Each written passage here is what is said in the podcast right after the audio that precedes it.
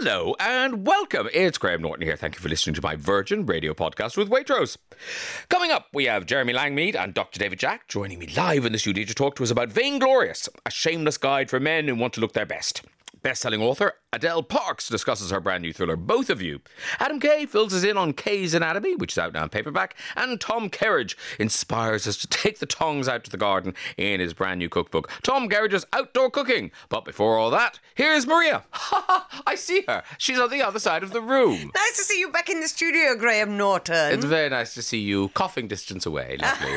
yes, there's a screen between us. No, there isn't actually, but we are miles away we, from each we other. really have to try and gob at each other. I mean, yeah. yeah. And I'm double. I'm double jabbed. Are you double jabbed? I'm double jabbed, yeah.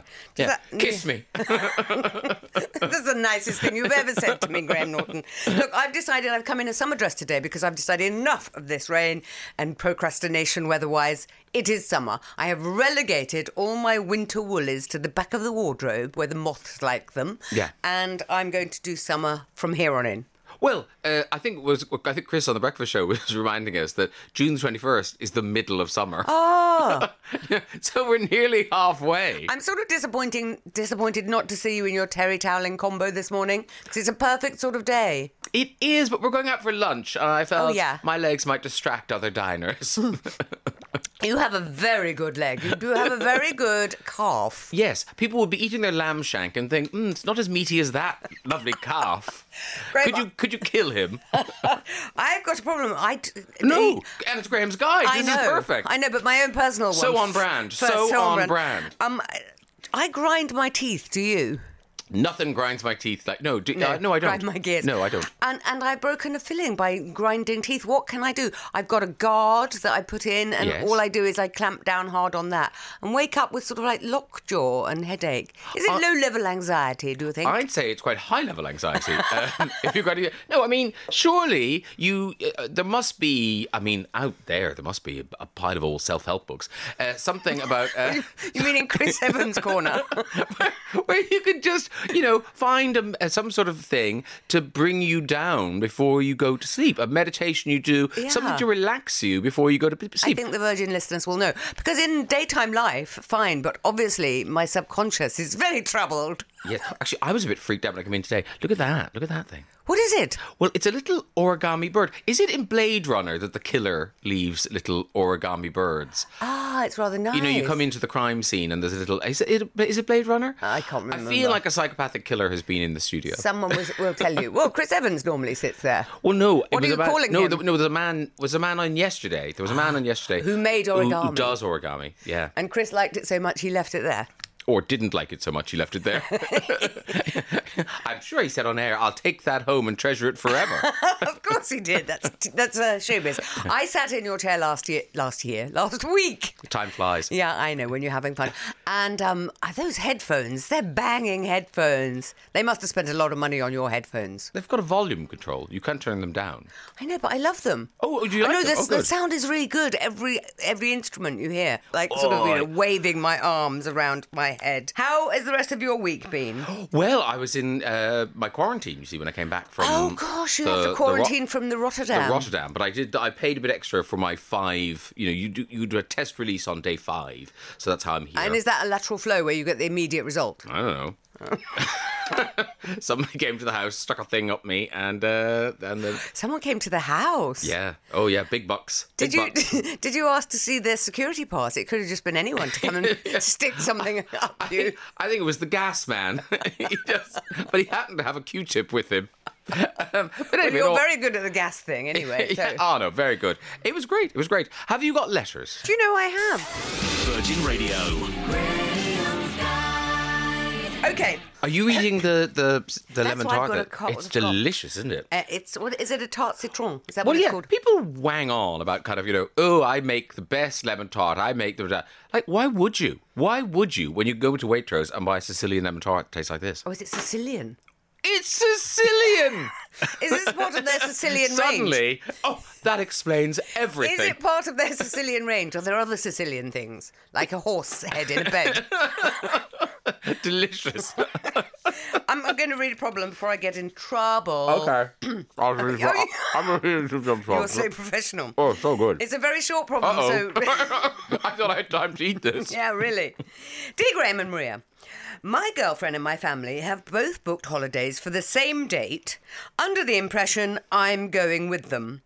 Who do I go with? And that is from Ben in Blackpool. Ben, I applaud you, sir, for the brevity, for being short and to the Yes, point. it's like he took the notes you gave. You Yeah. often complain about how long the letters Yeah, are. don't wang on too much. Yeah. Um, but listen, Ben in Blackpool, I'm guessing you're quite young because there's a thing that we do called talking um, to both your family and your girlfriend, and um, you make sure that there's nothing double booked for the same date.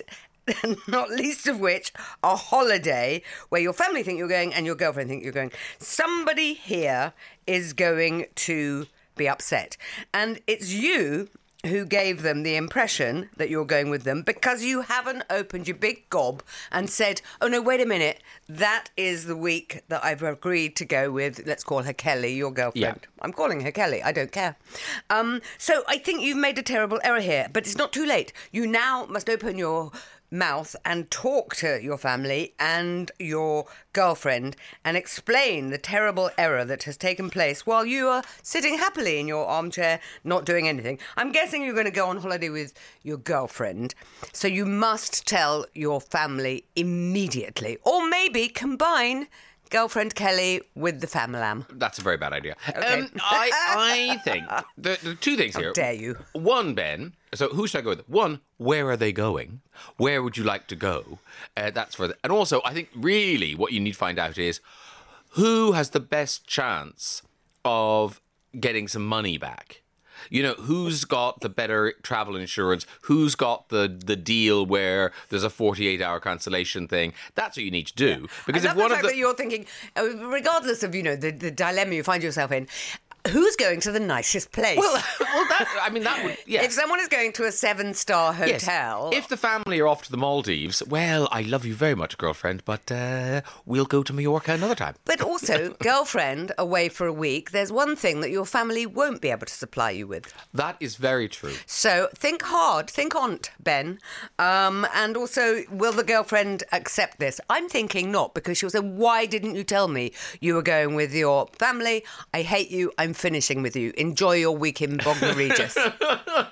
They live in Blackpool. I mean, everywhere's a holiday. Yes, that's true. Um, I, I, look, I just think you, you. Well, Maria's absolutely right. You've got to say something at this point. You can't.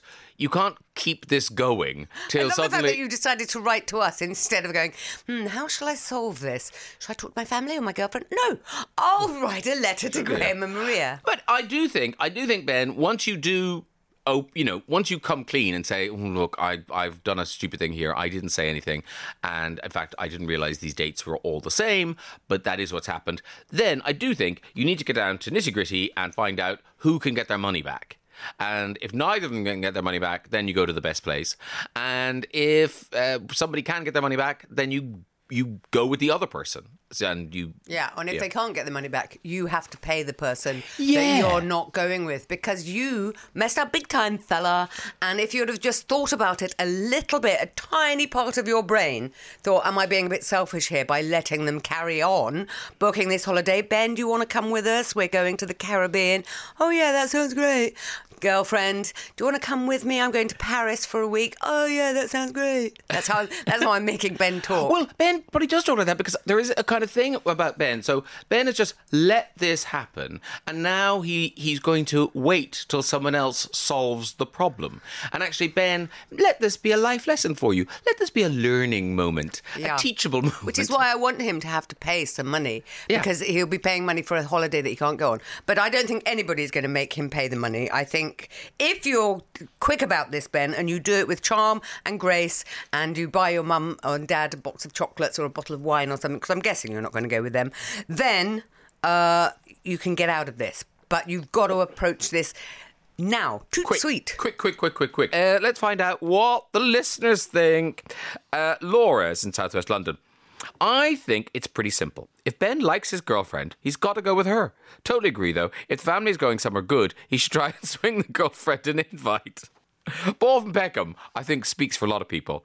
How old is Ben? Seven? He's had enough holidays with the family over the years. Go with the girlfriend and uh, live a full life. Uh, well, I, guess, but then, you know, there's money involved at this point. Uh, Mary is in Sevenoaks. This is simple. Oh, here we go. This is simple. If neither asked or they both did not ask you before they booked the holiday, then go with whoever told you first. If one of them checked with you first, then go with them. If they can't communicate with you, then that's their issue and they won't get your wonderful company on holiday. Do you think Ben in Blackpool wrote in pretending to be Mary in Sevenoaks? because he's done a real twist on this problem. Like, yeah, it's not Ben's fault, it's everyone else's fault. That's how this happened. Uh, Jane in Sheffield. My teenage daughter, my teenage daughter, uh, once said she didn't want to come on holiday with us uh, to France. Um, uh, I thought fast and suggested her boyfriend ca- came with us, resulting in happy ending. Jane, Jane in Sheffield. All right. Oh, Rachel from Sunnypool. Poor Ben trying to please everyone. Have the same conversation with both family and girlfriend of, I'm so sorry. I love spending time with you. I shouldn't have agreed to a holiday because I've already booked to go with my girlfriend slash family. I don't want to disappoint either of you, so have decided not to go at all. I hope you'll understand. Then go on holiday with your mates. Much more fun, no difficult decisions. Well done, Rachel from Sunnypool. I tell you what, we're giving away uh, for Graham's Guide, my favourite ones today, are getting some Waitrose Blueprint Fino Sherry Wine. Sherry for the good advice. Uh, Sherry is going to. I'm going to give it to Rachel in Sunnypool for her uh, amusing one act play there. Well done, her. Graham's Guide. Uh, do you have another problem? Do. Let's hear it. Okay, here we are. That's me turning over the page. Dear Graham Maria, Maria, I have a neighbour with a large. That's your own name. I know that's the bit I never read. Didn't practice that. Dear Graham and Maria, I have a neighbour with a large dog who I frequently bump into when I go out for walks with my own dog. Every time the neighbour's dog sees my dog, it barks and snarls, showing its teeth in a terrifying way. The owner, brackets a slim woman, has to restrain their dog by holding it round its chest until we're out of sight. This frequent situation is very scary, and the owner also looks scared and embarrassed. Neither of us say anything. The dog seems to be very unhappy. If the owner, if the owner is unable to train the dog properly, should I report her to someone? What do I do? And that is from Josie in London. And back off, Josie in London. This, no, no, wait. You, this, is, this is two minutes of your day that this you encounter this.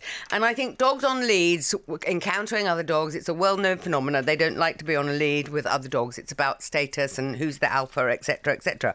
I'm guessing this other dog is the alpha because it's very, very, very big.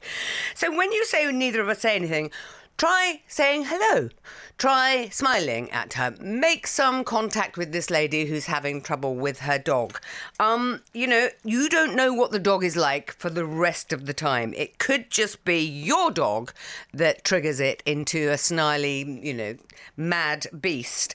Uh, because sometimes other dogs do that. Sometimes dogs are fine with one. They're, they're like us. They're peculiar. You can't really read them. So I would say just try and have some sort of relationship with this lady and smile at her, talk to her, say, Oh, is he like that with every dog? You know, I went to this trainer. Would you like the card? Blah, blah, blah. She might take offence, she might not. But you can't go reporting her to somebody. Who are you going to report her to? The snarly dog police. Well, all I would say is because you know you do encounter these people, Yes, and they I- have big, dangerous dogs. They don't appear to be in any sort of control of them. Particularly, you know, slight people. You know, a slight person, kind of with you know, she's got her arms around this thing, trying to restrain it. There'll come a day when she doesn't restrain it, and then what happens? You know. I, and I agree with you. I don't know who you reported to, and you don't want to. You don't want the situation to escalate or out of control. But equally, this is an accident waiting to happen. Yeah. This won't end well. And but also, have you not seen that video? There's a video of two dogs snarling at each other, really going with teeth showing and gum showing. You think they'd kill each other, and then the owner gently just slides the gate across, and then they both just stand there and go. "Mm, and then they slide the, the back. It's sometimes the lead that does it. I think there'll be a dog trainer out there that will confirm this that the lead and its status, and they want to get to that dog. But then once they get there, they don't do anything. We don't know. This is a dangerous situation. The lady Yes. must be aware of this. I mean, and also you don't know. I mean, I've had I had two dogs. One was little and vicious, and but she was the good thing was she was controllable. You could pick her up and and you could take her away. Um, Bailey, the big one, was a sweetheart. He wouldn't hurt anybody. There were certain dogs like this on walks that would trigger him, and he would get very barky and be very boisterous. Da, da, da. And I'm sure did terrify people. But I always felt kind of confident because I knew, you know, one, the you know, as long as the lead didn't break. I had him, and also he was never going to do anything hmm. terrible because he he wasn't an aggressive dog, but he did look it. So People guess- generally know their own dogs. That's why I said uh, this lady doesn't know, Josie doesn't know what this dog is like the rest of the time. Yes, I think the key is talk to your neighbour when you don't have your dog with you, because it, you can't talk to her. You know, you're saying, "Oh, say hello." Da da da. If she's got her arms round a big, snarly, vicious dog, it's not chatty time. She just wants you to go. Please, just keep walking with your dog. Yeah. Don't stop. Make this situation stop. Go away. The other thing I would say, so one, talk to the lady when uh, the When the dog dog- isn't when, there. when your dog isn't there. Uh, but also, Josie, I would say uh, avoid. You know, you see this woman with the big dog, turn around, go a different way, go the long way around the block. Yes. Just go out of your way to avoid the situation because, as I say, it sounds like this could end badly. Yes, Hope- and sometimes if the lady who's very slim and tr- having trouble with this big snarly dog, um, the fear goes down. You know, she's fearful because she's fearful it's going to escape. The fear goes down the lead and makes the dog worse. Yes. I mean, I think that's quite a known thing as well. That if you're Yes. agitated or anxious in any way, a dog will sense that and will respond accordingly. So Apparently, if a quivering human is uh, has their arms around you and is holding you back, you, But it can certainly sounds that. like some training is needed, and maybe have a coffee with this lady, Sans dog, Yeah. And uh, you know, t- just talk to her, just befriend her. You say neither of us we see it every day; it happens every day. Yes, neither but, of I us think, say but, but you can't befriend because you've got these dogs in your terrible situation. I bet you Virgin listeners will have good advice. Mary from Barnet says, Josie, is your dog a puff, a pug, Frenchie? My little dog Boris. And by that, I think she means her big dog, Boris, accepts all breeds except those. It is true. Dog, there is racism is rife in Dogland, and uh, and pugs, I think, are, at the, the forefront of it. Uh, dogs don't. Do, I think maybe it's the noise they make, the breathing, or maybe they because they're fat, flat faced, they just don't look like a dog. They don't recognize them as a dog, but they don't like them. When I see one coming, I avoid it like the plague. Just cross the road. Russell in Portsmouth. Maybe Cujo hasn't seen a lot of dogs before. Have a chat with your neighbour more often when out. Cujo could get used to your dog and calm down. I mean, that is the thing. You should be able to introduce these dogs if they live that if you live that close to them. You know, if you meet them away from somebody in a park, maybe suggest that you share money on a trainer. I don't know. Uh, Spike isn't a dog. Spike's a person and lives in Stevenage. I think Josie could, should consider calling the RSPCA for advice, but not actually reporting her neighbour. It doesn't sound as if the owner is mistreating the dog, but if the owner is not in control of the dog, this could certainly increase the chances of an incident in the future. And weirdly, I think British law is really strict. I remember when I was training one of my dogs, my dog trainer told me that actually if you're if you're afraid of a dog, if a dog makes you scared, you can report it. I mean, I think the the law is that strict. I don't know what happens. Don't don't come at me. I've never done it. I don't know what happens, but I think you can. Uh, and final advice, James at Enfield. Good morning, Graham. My advice for the dog walker is cross the road. It is not as if her neighbour and the dog energize in front of her like Captain Kirk and Spock every time she goes for a walk. James, you are so right. Because, yeah, I mean, sometimes you'll turn a corner and there they are. But most of the time, you must see them. It's a big dog. And as I said, turn around, go the long way back home. You know, just go out of your way to avoid this situation. Very good advice from James. You are getting the Waitrose Blueprint Fino Sherry wine. Sherry wine. It's not, I mean, It's cherry, but it's called sherry wine. The Graham Norton Radio Show with Waitrose. You can taste when it's Waitrose. Virgin Radio. Welcome to the studio, my old friend Jeremy Langmead. Hello. Hello, Graham. Thank you. And a new friend, Dr. David Jack. Hello. Hi, Graham. Uh, now, you, together you've written Vainglorious, a shameless guide for men who wants to look their best. So, uh, is this because, is this book necessary because men are a bit useless about talking about these things, even though we want to look well, Sure. we don't want to talk? Or is it because men's requirements or men's skin or men's whatever are different to women's?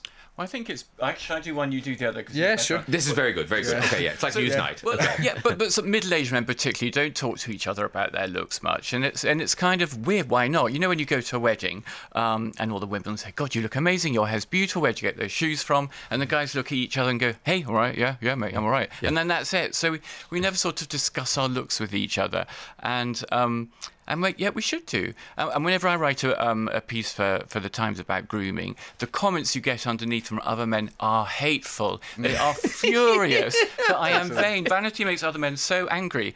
And that's why I sort of wanted to do a book that sort of tried to take away the stigma of caring about what you look like. Yeah, because we do care what we look We like. do Yeah. totally. Well, yeah, we do. yeah, some, yeah. Some, some people don't, and they, they are so lucky, to be honest. I was, I wish I was someone who didn't care, because it must be so No, no, much more but those people who don't relaxing. care do care. yeah, well, Yeah, do. Not caring is a choice.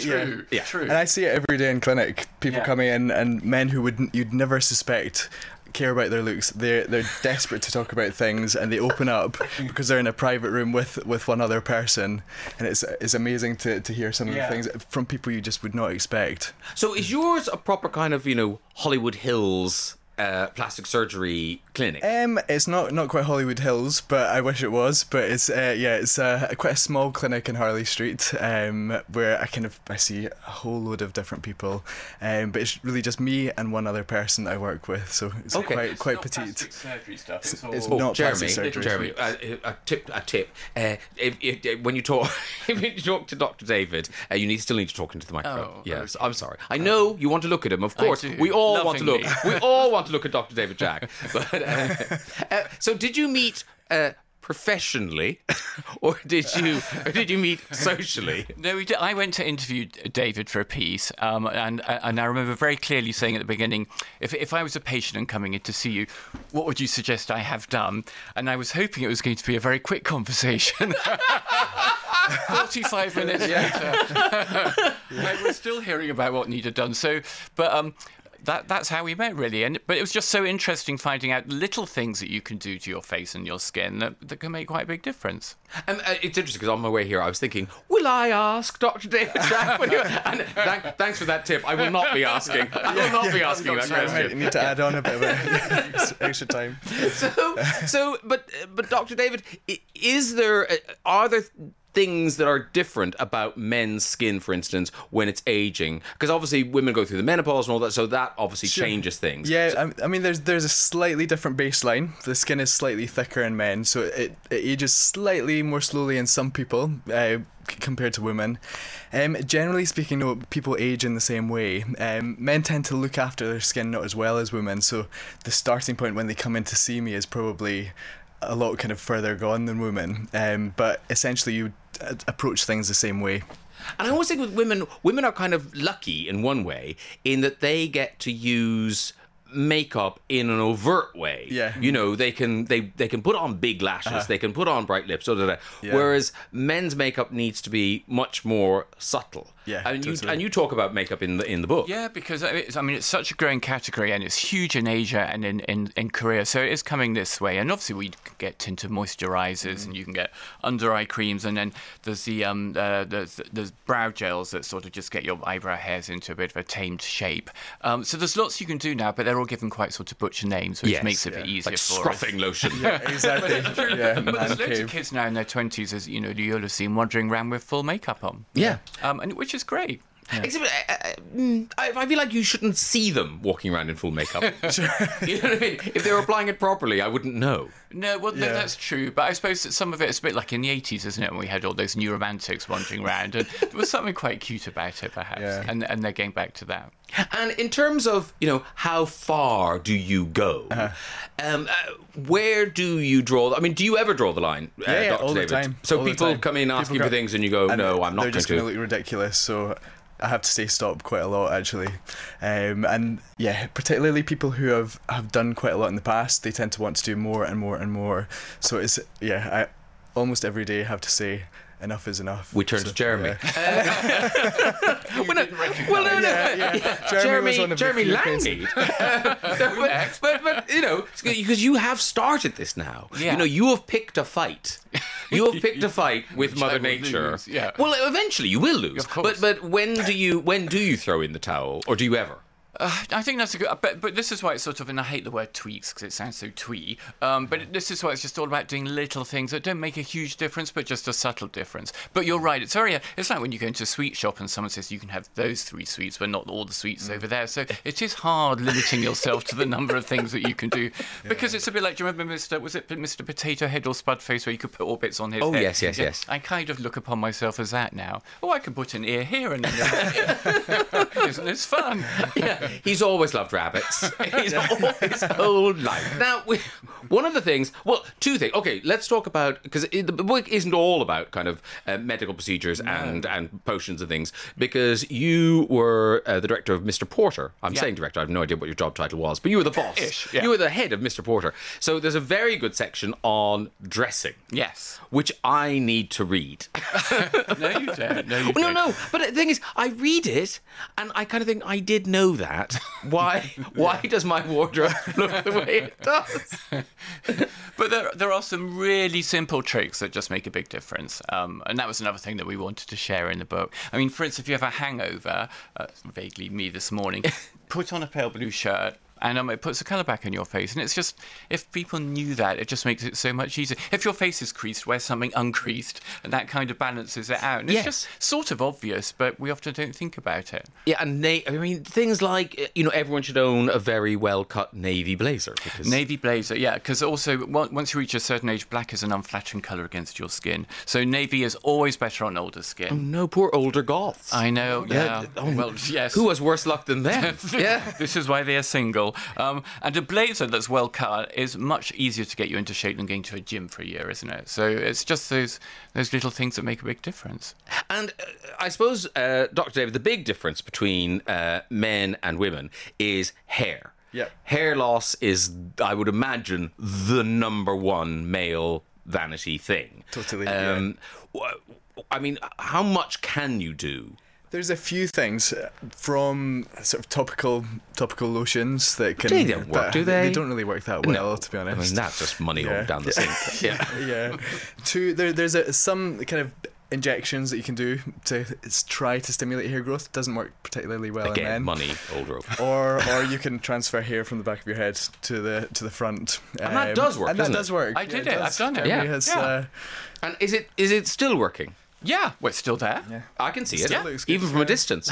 and, and you know, so, well, it's easy for me because I just sat there, but they, they but it's weird because they take 1750 hairs in my Yeah. case from the back of my head and then put 1750 holes into your forehead. How long does And that take? It takes seven hours. See, already I'm out. But I'm no because I you're, prefer to be bald. you are watching you're watching you're watching Teddy eating Haribo on the best painkillers that God, God can make. It was one of my favourite days out in years. It really was. I loved my time. But Dr. David, how long does it last? Because I know people have had that done. Yeah. And then, you know, two years later, I meet them and they've just been to Paris.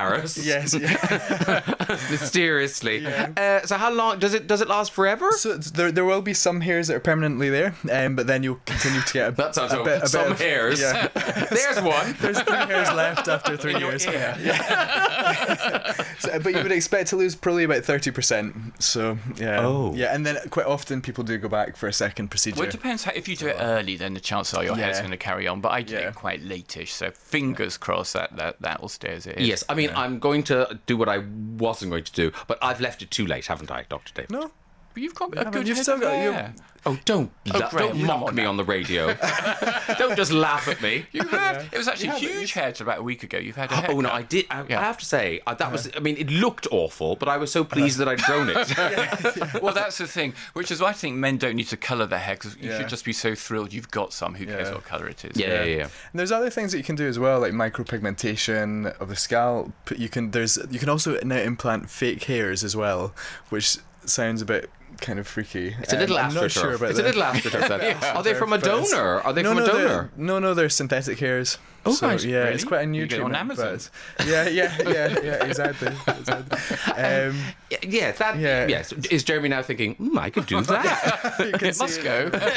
yes. Well, it's been lovely chatting. Uh, Dr. David, quick, sexy. Straight, straight on this one. so, Yeah. But the horrible thing also is, is as you get older, of course, as we all know, is then the hair comes in the wrong places, and that's so depressing. Yes. Uh, the, Yeah. The worst, I think. Yes, because then, of course, while you're getting it put on your head, you're getting it lasered off other bits of you. Exactly. Exactly. Yes. It's a bitter irony. It's just a bit of irony. Particularly the ear hairs, because you can't see them, so you have to rely on someone telling you, and it's not the best thing to hear over lunch. Yes. Yeah. And you I can't, sort- can't yeah. really laser them either. Oh, can you The not? ears. No, it's really difficult. Oh, and right. Extremely painful. Yeah, I get I yeah. get those sort of like tomato plant tendrils coming out of my eyebrows. They're just But uh-huh. terrifying. But they come overnight, don't you? That's a weird thing. Overnight, they suddenly appear. Yes.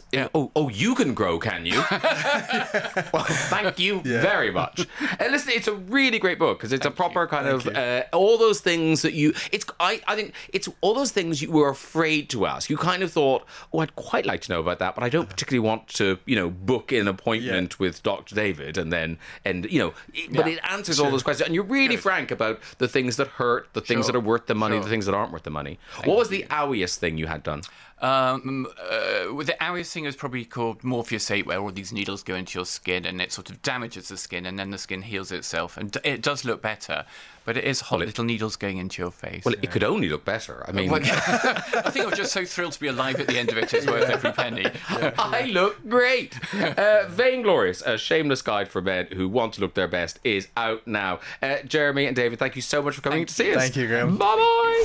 The Graham Norton Radio Show with Waitrose. You can taste when it's Waitrose. Virgin Radio. This woman has written uh, 20, late 21 now, uh, best selling books. The latest is called Both of You. It's a fabulous, twisty, turny thriller. Uh, Adele Parks is her name, and she's here now. Hello, Adele. Hello, how lovely to be here. I know, out in the world, blinking, know. blinking in the light. Um, how are you? I'm excited, actually. Having a bit of a fangirl moment with you, Graham. So, Aw. yeah, yeah, it's lovely to be here. Uh, but so. Uh, we were just saying during the record, it's quite a tricky book to talk about because the the twists come quite quickly. They do. And they completely change the whole perspective, don't they, yes. of the book? So, uh, so how much do you, do you tell Do you people? want me to do- yeah, no, you uh, no, you don't that- it's not my job. It's your job. Yeah. You spoil it. Okay, I'll, I'll try not to. You ruin the book. Publicists will be outside going rubbish. No. Uh, no. So how it works is there's two women that go missing in the same week, um, which happens to be the week before lockdown. Lockdown's not a big thing in it; it's just a backdrop. But one of them is a stepmom, quite contented, two uh, lovely young boys and a lovely husband, and she just goes to work and disappears. Nobody's heard from her. Uh, family appear to be devastated. The other woman, while she only lives a couple of miles away, her life is light years away because she lives with her very sexy, slightly younger um, merchant bank husband. They live in a penthouse, the kind of couple that, you know, have uh, cooks to come around and do their, their, their dinner parties, and artists and MPs arrive. So, very different worlds. But she also goes missing. And the DC thinks at a gut level there must be a connection between their cases. What were these women running from, or, or possibly towards, or were they taken? So, it's all about where are they? Can you get them back? Who's under suspicion? But I can't tell you anything really other than that. And it's told from all different perspectives. It's It all different voices. Both of the women, their husbands that they leave behind, because obviously the suspicion always turns on the husbands, first of all. Um, Lee, the one with kids, we uh, hear from her kids, we hear from her best friend. So, yeah, everybody's got a little viewpoint and, and you don't know who to trust. And when it, you know, this story, did something spark this story in your head? Was there a news story that kind of sparked this Um, story? I think missing people is really interesting. You know, why there, there are a lot of people that go missing. I know. A huge number. Isn't it true like the vast majority are never found? A, lot of them come home. A lot of them do just come home. Okay. But the ones that genuinely want to go missing can go missing, and um, and that's really shocking, actually. And what they leave behind is really shocking. And I think we've all seen those posters, haven't we? You know, Yeah. my son's missing, my mother's missing, and I always just think of the families and how devastating that must be not to know. Um, so that was always in the back of my mind. But it's also about some of the themes I love, which are themes such as, um, well, domestic ambition, which is wanting wanting more than you're possibly allowed. So it's a nice way to talk about adultery. Um, you know, just, Yes, hmm, I've been overly, I've been overly domestic ambitious. yes, that's how I'm coining the phrase right now. Um, about that, about friendships, uh, um, about thinking the grass is greener on the other side. There's a lot of the themes that I find fascinating that we none of us can get away from. And what's phenomenal about you is, you know, you've had this incredible track record of books. This is book 21. Do you have the luxury of self doubt, or is the publisher just going, next one, please? Uh, come on now, type, type Um, faster. I'm quite self critical. I don't self doubt because I know I'll get there, but I definitely know when I'm not there. So when I'm writing, I can find I can find fault, and I can certainly think, well, that needs a rewrite. In fact, the book before this one, I ditched at eighty thousand words. Some might say there was a bit of self doubt at that moment. Um, I mean, yeah. that's, you're nearly there. I was 80. nearly there. Mine are about 110,000 words, so Yeah. 80,000 words. I just thought the viewpoint was wrong and I was sort of misleading my, my reader. There's a thing about sort of a sleight of hand and a reveal, but there's a different thing of, of misleading. So I ditched at 80,000. So I'm not averse to being self critical. But I think it's different to self doubt because I do really, this is so vain, I do really think I'm good. Clearly, you're brilliant. You're brilliant. So I think I'll get there, but I just don't know when. But I suppose it's that thing. So you write the first book, and you know that's the big thing. Once Mm. you've written the first book, you think, "I can do this. I can write a book." And then there's the second book, third. But in that span of 21 books, Yeah. w- was it ever feel like heavy lifting, or was it always joyous? Uh, a little bit, if I'm really honest with myself. I think about books sort of 12, I started to think, am I, uh, you know, and then I changed genre. I literally started writing historical novels just to kind of shake it up and shake myself up. And, you know, I did a uh, very different approach to research and I, I set two novels in World War One and then sort of felt refreshed and came back and, and started writing thrillers. Oh, but I think changing genres helps me keep fresh. Oh, that's really interesting. Yeah, that, that's a good Mm. So idea. this is my third genre. So I sort of did, you know, I don't know what you want to call it, women's fiction first of all, Yeah. and then I did historical novels, and now I do these dark, twisty thrillers. and it's so twisty. Um, Freya in Leeds, just so, what's your process for generating ideas? Your plots are brilliant, but I'm always amazed at how insightful they are, as well as gripping. There's a, a loyal Lovely. reader. Yeah, checks in the post. Um, so I, I don't know where I come up with ideas. I mean, I just have ideas. I have more ideas than I have time, and I have ideas all the time. But I do know that I plot really carefully for about three months before I actually start writing my ideas. And in those three months, I might have had four or five things that I've thought that's not going to work. It's more of, you know, it's not the length of a novel, there's not enough reveals, the characters aren't, won't grip you for long enough. So I think there's a lot about my process that's about planning. Characters, particularly, um, I interview my characters. You'd be very pleased, Graham. I uh, want to get to know them as well as I'd know a really good friend. So I have sort of about maybe 50 questions that I will throw at them. Obviously, all those answers don't turn up in a book, it'd be a really boring book. But it just gives me some security of knowing where they're going to go, and it, it feels dense. And how did you find? How did you find that process? Just by just kind of made it up. error? Yeah. Because I talked to myself and I talked to my characters, and then I thought, oh, I should capture some of this when I talk to my characters, um, and and also because I'm, you know. I'm getting on, so I forget more. So I can't depend on just keeping it in my head. So I do write a lot more down, which I think is just honest. Sorry. Yeah, yeah, yeah. And how far ahead do you work? I mean, this is book 21. Is 22 already done and dusted? More or less. It's not done and dusted. I'm 95,000 words in. And I've paused now because I'm promoting, but Yeah. I'll go back to it and it'll be end, end of June, it'll be finished. And I always think this is interesting too, because you know, writing a book's part of the job, but then selling the book is the other half of the job. And clearly, you were very good at that. You came in with your face mask today that has the you know both of you on the cover, and you know, you're obviously you enjoy this bit of selling. Did you know you were going to enjoy this bit? I didn't even know it was going to happen. I mean, I'm ex I'm ex advertising. I used to work in advertising, so I know things need to be sold. It it doesn't worry me that I'm selling my book. It'd be ridiculous to write a book and not expect not hope for people to read it. Yeah. So I want as many people to read it as possible, but you kind of have to get the balance. I take the mick out of myself. I am walking around with a, a branded mask today, which will obviously cause people to to laugh and chat and talk, and and that's that's great. And let's do a bit of that.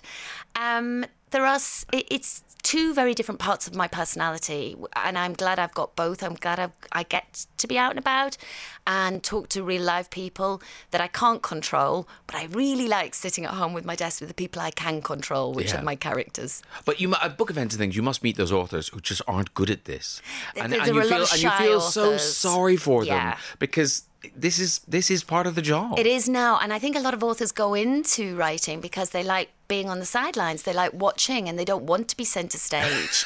um, I'm all right with centre stage. loving it, loving it.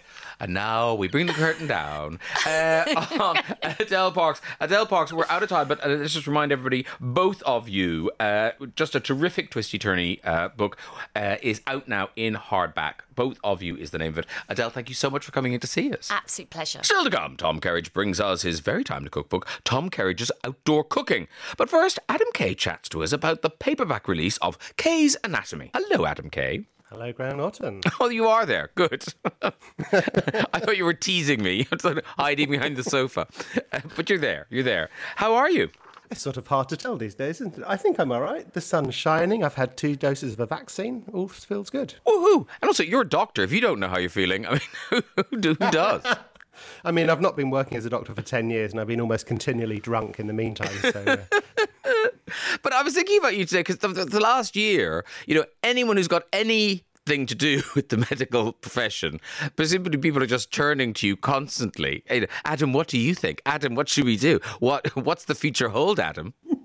uh, yeah, uh, there, there's, there's been a, there's been a bit of that, but I think the questions get uh, get scanter and scanter as the years go by, and increasingly I'm saying, have you Googled it?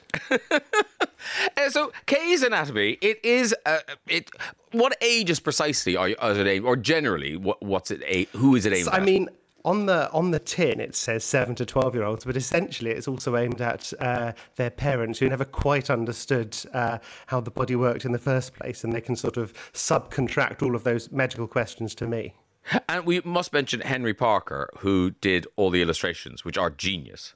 Yeah, he's a he's a brilliant uh, comedian and writer and cartoonist, and it's very much a, a team effort. So if you're someone who doesn't much like words, there, there's plenty of pictures. And listen, at the end, there's credits. I mean, this book took a village. Yeah, in all my books, I have a credit section at the end, as well as the sort of standard acknowledgements where I thank my dog and my agent, um, because every well, you, you you know how the you know how it works to, to write a book. It's sort of uh, we get all the credit and our name goes on the front, but there's there's north of hundred people involved in putting a book together, and I think like on a TV show, everyone gets their name at the end as an acknowledgement. I do the same in my books, so uh, so I can't just pretend it was all me. Well, I do. Uh, that's what I do. Uh, I I, sorry, who are you referring to? I, I manned the printing press. What What are the like? When you went to, when you were training to be a doctor, you know you must get all those stats, bits of trivia. What were your favorite bits of trivia that you thought, oh, good, finally I can put that in this book? Yeah, I mean, I have the sense of humour of a seven to twelve year old, so uh, it was it was it was quite uh, it was quite handy. So the the stuff that I generally found interesting slash disgusting all made it in. So like the fact that uh, every year you make six hundred litres of wee, which is enough to fill the tank of ten cars. If you unfolded your brain, it would be as big as your pillow. Every day you make enough saliva to fill two cans of coke the longest ever fart was three minutes long. I mean there's a there's a lot of there's a lot of that stuff. And um, i mean for whatever re- i think i know the reason why uh, the body isn't as cool or exciting for kids as like space or dinosaurs. And the reason is probably that you're forced to sit down on an uncomfortable chair and and learn about it. So i just wanted to share my enthusiasm about what an amazing bit of kit it is uh, via humour slash revoltingness and see if that got kids interested. Yeah, no, it is probably funny, and also, I mean, I, you know, I, I'm 58. I immediately turned to reproduction. I mean, that was where I. Quite right. and you know that every child, that's where they're going.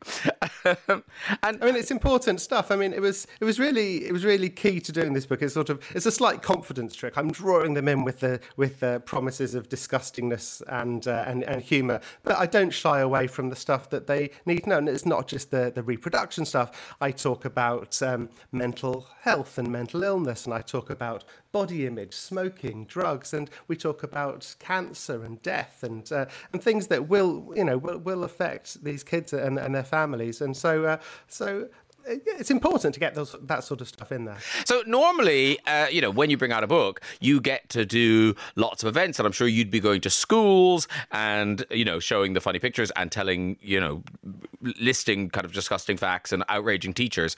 But, but did you get to do any of that?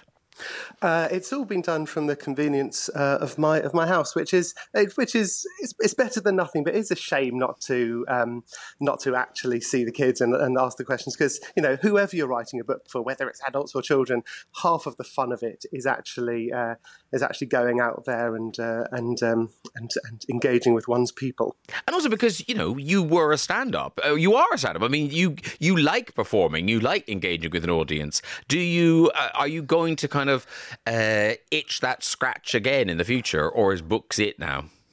No, I mean I've um, I, am going back on on tour with uh, This Is Going to Hurt. Uh, I think starting next month uh, in the West End, and I mean I'm I'm desperate to get back because, as you know, um, much like writing a book, uh, the person on stage is only a very tiny percentage uh, of of, of, the work involved in a in a show, and uh, a lot of the a lot of the people who work in theatres in their thousands, the you know the lighting and sound technicians, you know front of house, backstage, everyone has has fallen between the cracks a bit of uh, of government support, and it's been a really rubbish year for them. So uh, for that, as much as for seeing the audiences, I'm I'm desperate to get back on stage. And actually, talking of that, we should mention uh, Dear NHS, which is still out there. Your big anthology book. Yes, I'd love to mention that, and uh, I'd love to mention you as well because you're the you're at the very start. yes, it. Yes, I am in it. Yes, yes. yes. so this was this was um, uh, this came out last year to raise uh, money for NHS charities together, and which it has. It's raised over three hundred and seventy-five grand for them so far, and it is a hundred brilliant people uh, writing their memories of the NHS. And it all adds up together to this sort of rather, rather sweet and wonderful love letter to this amazing institution. Because it must have been, uh, I don't know how. I mean, when uh, at the beginning of the, the first lockdown, when when that you know the medical, uh, it seemed like our medical services might be overwhelmed and everyone was coming out. Were you? You're not qualified anymore. You couldn't go and help in a hospital, could you? Well, I, uh, there, there, was a big shout out for anyone who used to be a doctor and anyone's ever like watched Doctor Foster or something to, to, to, phone up and, uh, and, and sort of offer their services, which I obviously obviously did. And, uh, and at that time, no one knew quite how many extra people were going to be needed. Uh, and slightly insultingly, they sort of looked at my CV and like, ah, yeah, we'll, we'll, get back to you. And then they didn't get back to me. So, uh, with uh, wanting to do something to help in a roundabout way, I thought that uh, that raising raising money through this book might be something. Yeah, no, it's more than something. It is a thing. And uh, I think I've spoken to you, I've interviewed you a few times now, and we always talk, we always talk about the TV adaptation of This Is Going to Hurt. Has it been on and I missed it? What happened to that? Well, um, I mean, I don't know if, don't know if you heard there was this this uh, global pandemic that, that, sort of went around. The Pass me by. So, which is okay. well, well, well, I mean, you probably don't need to know too much about it, but it's uh, long story short. The most important thing is uh, is it delayed a lot of television. Uh, so it is currently shooting, and then and then they have to. I don't know. Sort of You've told me this before. or it's some sort aren't, aren't you in it? Are you are you in it? Are you in it? I'm definitely not in it. No, no, no. Uh, I, I, made the excellent decision to uh, to have Ben Whishaw uh, be, be in it instead of me. So he's wow. playing me. That's like fan fiction. That's like fan fiction, isn't it? it, it, really is. So I obviously cast someone about 50 times as good looking as me uh, to be in it and a proper national treasure. And uh, he's so good and so funny. And that's out uh, on the BBC and AMC in the States at some point when they uh, when the virus lets us finish. Yeah, sure, Adam. Yeah, that's happening. Um, Adam Kay, fantasist. Yeah, Ben Whishaw. Ben Whishaw's playing me. It's going to be. It's going to global. It's going to be everywhere. that's happening. Um, and have you finished the follow up, Kay's marvelous medicine? Now, Uh, yeah, that's uh, that, that's that's currently being uh, being typed up and sort of and and and, uh, and tarted up. So yeah, that's uh, that's out in September. Another book for kids, and that is all about what medicine was like in the olden days when they didn't quite have it right. oh, uh, I tell you, Amelie. Well, oddly, I went to see the musical Amelie last night, but Amelie from Foston has been in touch. Uh, she's ten, and she's reading Kay's Anatomy. I love it so much. I was wondering how long it took you to write because there are so many facts in it. Uh, it it took me about four months to write. Oh wow! So you, Yeah. and and when you know at the at the back there's all the kind of the readers and things. You you you gave it to loads of doctors. Was there were there many thing with you know did doctors kind of elbow their way in and kind of go hang on. you, you need to soften that a bit, or you need, you know, all that sort of stuff. Well, I, I, wrote, I wrote for kids exactly as I write for, for adults, um, and because I never liked being patronised when I was that age. So, and uh, so hopefully the sense of humour still works. I stripped out some of the swear words, and obviously we had input from education experts and sex ed experts to make sure that it was all pitched right. Um, but interestingly, from the medical experts, there was there was one fact in there that uh, every doctor who read it said, I didn't know that, um, which is there's a name for, you know, when you wake up and you've got that gunk in the corner of your eye made up of all, you know, Oh yeah. mucus and sort of dried skin and everything. That's got a name, which is gound, G O U N D. And uh, every single doctor who read the book said, I did not know that. Well, it's it is. hot. I mean, it should have, it should have a name because we all have it. Yeah, gound. No, good to know. We educate, we entertain. Um, Adam Kay, thank you so much for joining us. Uh, Kay's. Anatomy, Kay's Anatomy, uh, a complete, a completely disgusting guide to the human body is out in paperback now, and we look forward to uh, Kay's uh, medicine as well. So, thank you very much for joining us. Bye bye. Bye. The Graham Norton Radio Show with Waitrose. You can taste when it's Waitrose. Virgin Radio. He's here, ladies and gentlemen. He's in the studio. Top chef Tom Kerridge joins us. Uh, how timely is this? Outdoor cooking. It's as if you knew summer was on the way. I know. We, we I, I think we decided on Friday on Friday night. We thought, right, quick, let's get a book out, see if we can get it done and get into Graham by Sunday morning. Get it in the shop. And look, the sun's out. No, it's amazing. also because if you'd been here at eleven, we'd have been like, "Oh, stupid book. We don't Yeah. want to do this. We don't want to do it." But now, look, now we're thinking, yes. yeah, the Oh, sun is out. yeah. It's, it's the perfect but perfect timing. okay, before we get to the recipes, Tom, talk to me about barbecues. Yeah. So, what what what's your top? Rec- do you recommend a barbecue? Does it matter whether I'm using charcoal? Does it matter whether I'm using gas? All that, all that, all those gubbins. Like in all honesty, not re- not really for for a bigger picture. Yes, if you want flavour. Yes, if you want the smoke and the, and the, those kind of full barbecue things that go on with where you try to do that kind of full on cooking. Yes, coal and wood is much better. Using one of those kind of big green egg style barbecues that you put down, Oh, yeah. so you can create and you cook for longer and it works like an oven. Those things, absolutely, yeah. But there's a bigger picture to barbecuing, and it is much more about the social scene, being outside with everybody. So if you've just got a gas barbecue and you turn it on and you're cooking a few bits and bobs on it, you don't get quite get the same barbecuey flavour, but the, you've still got the energy. You've still got the kids on the trampoline. You've still got your mates hanging around having a beer and a couple of soft drinks. There's still the energy, which is which is what makes barbecuing so special. Yeah, and tell me this: if I'm using uh, like a charcoaly one, when is optimum? When like so there, there should am I right? There shouldn't be any flame. Yeah, not when it's on fire. What you need Okay. to you need the fire Can I just say start with. cover of book? Big yeah, fire. there is fire. Big fire. Well, fires happen. So what happens is, so you get it, so it gets to be in the coals get nice and hot, and they they, they go on fire, and then as they cool, kind of the fire dies down, then the coals get very very hot, and they go that kind of white glowy Yeah. kind of hot. That's where the heat is. That's where it's optimum, and you can move them about, and it's it's a bit like the lovely thing about cooking on coals like that is it's not the same as your oven at home where you just put it on 200 degrees, put it in, set a timer, and that's when you know it's ready. Yeah. This is all about it's a bit more sensual touch and feel.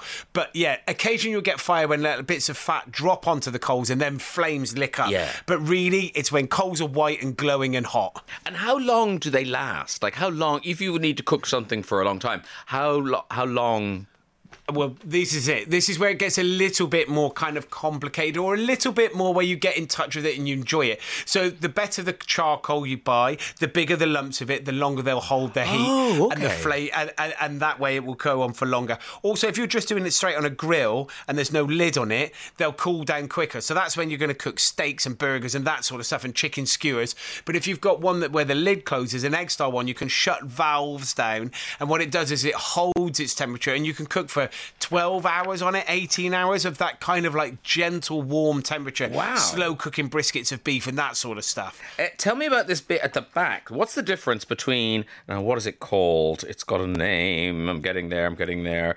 It's the it's the open fire. What's the difference between open fire and barbecue? So an open fire is a bit more like uh, where you've thrown wood on it. It's kind of like if you're at a campsite. So you've got you're throwing bits of bits of wood on it, and and you then put pots and pans on it. You can kind of cook directly on it. You can cook. So it's a little bit more like if you're out and about in the countryside. I mean, that maple glazed butterflied leg of lamb. Oh, I mean, look, yeah. you look like some sort of medieval knight I know. uh, cooking that thing. It's Well, it- incredible. it is so, but that, but that's where barbecues are amazing because it does look as if it's incredibly complicated and super dramatic, but it is a leg of lamb that you put two great big skewers in, and you just kind of like move it around over the flames gently, and you still cook it nice and medium rare or nice and pink, or you can do it well done. It doesn't really matter, but you are just kind of like getting those flavors from the coals and the heat, and it's lovely. It just you can cook great big joints of meat as if you would be doing a Sunday lunch, Yeah. but it's just outdoors. Okay, in terms of not killing your guests, Yeah. um, uh, chicken, because you know, because meat, red meat, uh, and, and fish cook so quick, so you're grand. Yeah. Uh, red meat, it can be rare, it doesn't matter. But like chicken, you might kill someone. So, and there's no blood, you know, because normally you could, do- and the, the what. The, what, but with chicken, Yeah. blood doesn't come out. So, No. uh, how do you know when a, bit, a lump of chicken's done? So one of the best bits of kit that you could probably buy is a temperature probe. They're about 10, 15 quid, and you just stick them into the. If you're doing a whole chicken, like a beer can chicken, you know, Oh, you that's gorgeous, Yeah, beer can lovely, chicken, yeah. So you stick a beer can kind of in the back part of a chicken, turn it upside gotcha, down, and yeah. bake it in in the outdoor barbecue. But if you get one of those temperature probes, you stick it in, and if it's got to 70 degrees, you're absolutely fine. It's no problem at all. That works really, really well. Or like if you're doing it as skewers, I mean, we're actually listen, we're very good as human beings of knowing when something is or isn't cooked. You know, if you're a little But bit, we're so dis- polite. We're so polite. Yeah, we're at, someone, yeah, at someone else's house. We're Yeah. going, oh, this may kill me, Yeah. but I'm going to eat it because I'm in their house. yeah, th- just go, just swerve, just uh, like, push it to the side of the plate. Don't worry about it. But actually, as the chef, as the cook, you kind of know instinctively when something's cooked. And, and what's clever about this is because you imagine, oh, this will just be a big meat feast, but you've got lots of veggie stuff. There's vegan stuff in here. Yeah, The- well, I mean that that food scene has massively changed. And also, I kind of wanted to change that slight perception. Barbecuing is quite often seen as like some sort of like caveman-like bloke's realm of like Yeah. meat and fire and beer, and that's the only time that certain blokes do any cooking. But actually, there's much more to it. So try to make it much more family-friendly. And also, the dishes that you say there was fish in there, but a lot of charred and roasted vegetables, so it's so well on a barbecue. Yeah, and, oh, and even the, the barbecued fruit. There's a lovely thing. And nectarines look charred on it. They look gorgeous. Yeah, but fruit like that, stone fruit like nectarines, peaches, uh, those they're absolutely stunning. And where they caramelize, they got loads of natural sugars and they caramelize beautifully and go well with like cheese, go well with ham, or as dessert, serve with some like some soaked brioche that's been cooked on it and a little bit of honey. Works amazing. There's a terrace here. Let's head. Let's head to the terrace now uh, while we play a record. They- I'm sure they. I'm sure they have a barbecue down there. Oh, that's what I was going to say to you because I'm lazy, um, and I'm thinking these look delicious, but I cannot be bothered lighting a barbecue, doing all of that. What's the best way to fake it indoors? Should I put the? Should I do things on like, one of those griddle pans? Do I put them under the grill? What do I do? Hundred percent, yeah. So most of these recipes can definitely be done indoors. Some of the things that are slow cooked you can put through the oven. But yeah, if you've got a griddle pan with those kind of like bar marking Yeah. things, it- it's Just the tell- same- tell people. Yeah, exactly. it's the same as doing the kind of gas barbecue. Those are the, that's where you get that flavour. That's definitely a way to do it. Yeah, for people who haven't got gardens, this also works well. Yeah, and uh, lovely that people are at home cooking, but you also require them to go to restaurants. You want them to not cook and can have you cook for them. So are all your restaurants open now? All, all of our restaurants are open. Pubs and restaurants are open. There, there's some that have still got some space restrictions in. Yeah. Like a lot of the rest of hospitality up and down the country. I mean, it's been such an exciting kind of week and a bit for everybody in the industry because we've been able to get back open and staff have been so looking forward to getting there and, and guests coming through the door. There's been this magical energy. But yeah, we need it to keep rolling and keep supporting and, you know, Yeah. go to theatres, go to bars, go to coffee shops, go everywhere. Get out and about, people, if you feel safe. And has it been hard getting uh, waiters and, and servers and things? Yeah, there's a massive staff shortage, which is which is pretty nerve wracking uh, moving forward because there's around about 350,000 people that within the industry that have left in the last year, and lots of them have gone back home. Most of a lot of people are, are European workers. Yeah. a lot of staff have actually gone. Actually, during lockdown, they've found other jobs and done other things, and are- haven't come back to the industry as yet. So, so yeah, there's a there's a big staff shortage out there at the minute, but Yeah. there's lots of lots of key skill people that are working very hard to make it work. But yeah, we I I think everybody in the industry is looking for people. And also, I was saying on the radio the other day, like, be patient because because restaurants have been shut, you can't train people up. No. You know, you can't even do a soft opening. You can't do anything. No. So they're going from I have never worked, I've never done this before to oh now look I've got a section. Yeah. So it may not be as smooth or as slick as you would normally like. No, exactly. We've we have been out of practice. Funny enough, we the first week of opening, you know, even in the two Michelin star hand and flowers, we've had you know chefs bumping into each other and people like dropping things, and it's all been a bit rusty. We're not quite match fit Yeah. yet, so I think there's a lot of that. Everyone just getting back into that that muscle memory of where they were. Yeah. And for you, I mean, because it's the most intense job, it's like I can't think of another job. I mean, unless it's like brain surgery or landing a plane or something. But it's so it's crazy because it's just somebody's dinner. You know, it, it burnt. Hey ho! But Yeah. it's not. It's life and death. Well, it getting is- those things right. It, it is because it, it, we want the guests to have an amazing time. So when people come through the door, we, we always want everybody. It doesn't matter whether you know what restaurant you work in or, or space that you're at. You always want the people to go away having had a lovely time. So when things are going wrong, it does feel that that pressure and that horrible. But like you say, it is at the end of the day only food. But we just want people to be happy. Yeah. Yeah, we're not performing brain surgery here. Yeah. We're, we're cooking a steak. So have you? Did you? Was it a shock to your system to get back in there and, and have all that pressure just bang on you in one fell swoop? I, yeah, I, I got to be honest. Actually, for me personally, it was a huge amount of relief. So the last year, I've been ever so busy. We, we've been doing so much until we set up a charity um, where, where we fed over hundred thousand meals um, to vulnerable and needy and frontline NHS staff. And then I did a big thing, the full time campaign with Marcus Rashford that we've been working on for the last five or six months. So working, uh, I've been keeping myself very, very busy. Yeah. So actually getting the restaurants open, it's been nice to kind of like hand over the stress to the to all the staff, the management, and go right. Let's let's just get this going. So I actually there's a sense of relief of being open. Yeah, I I mean, it is. Uh, we were just saying during the record, we were talking about you know being out last night in town, and it it does feel like it's we're getting there. So hopefully it, it stays like that. Yeah, and I think the weather makes a big difference, and it, it puts smiles on people's faces. People can get outside and enjoy themselves, and go from pub to pub and bar to bar and restaurant to restaurant. And fingers crossed that you know this this will be a great summer of energy of, of food and, and live gigs and you know food festivals and all sorts of things Yeah. that are going on. It'd be amazing. And if everything goes to plan, like June twenty first, is that kind of weddings? Is that big catering things, or is Yeah, I think I think uh, the moment June the twenty first is pretty much in the clear that, that that most people I think that looks like the plan that most things can go ahead. You know, I've I've got a wedding to go to tomorrow, which is sadly only thirty people to go there. Although uh, for some people it's just a really excuse to not invite all the other people that you don't I want there. say, I there's mean- always a silver lining, yeah. and an excuse not to go. yeah, But yeah, I mean, I'm at a wedding tomorrow, which will be amazing and really, really good fun. however, however, you know, come June the 21st, from a, from an operational point of view, it'd be great to be doing weddings for loads of people, wouldn't it? Yeah, Yeah, so no, fi- absolutely. Uh, and in the meantime, get out there and cook. Outdoor Cooking, the ultimate modern barbecue Bible by Tom Kerridge, is out now. Tom, thank you so much for coming to see us. A real pleasure. Thank you so much for joining me for the Graham Norton Radio Show podcast with Waitrose. I'm back on Virgin Radio from 9.30 on Saturday morning. And don't forget, the next episode of the podcast will be out first thing the following Monday. Chat soon. The Graham Norton Radio Show with Waitrose. You can taste when it's Waitrose. Virgin Radio.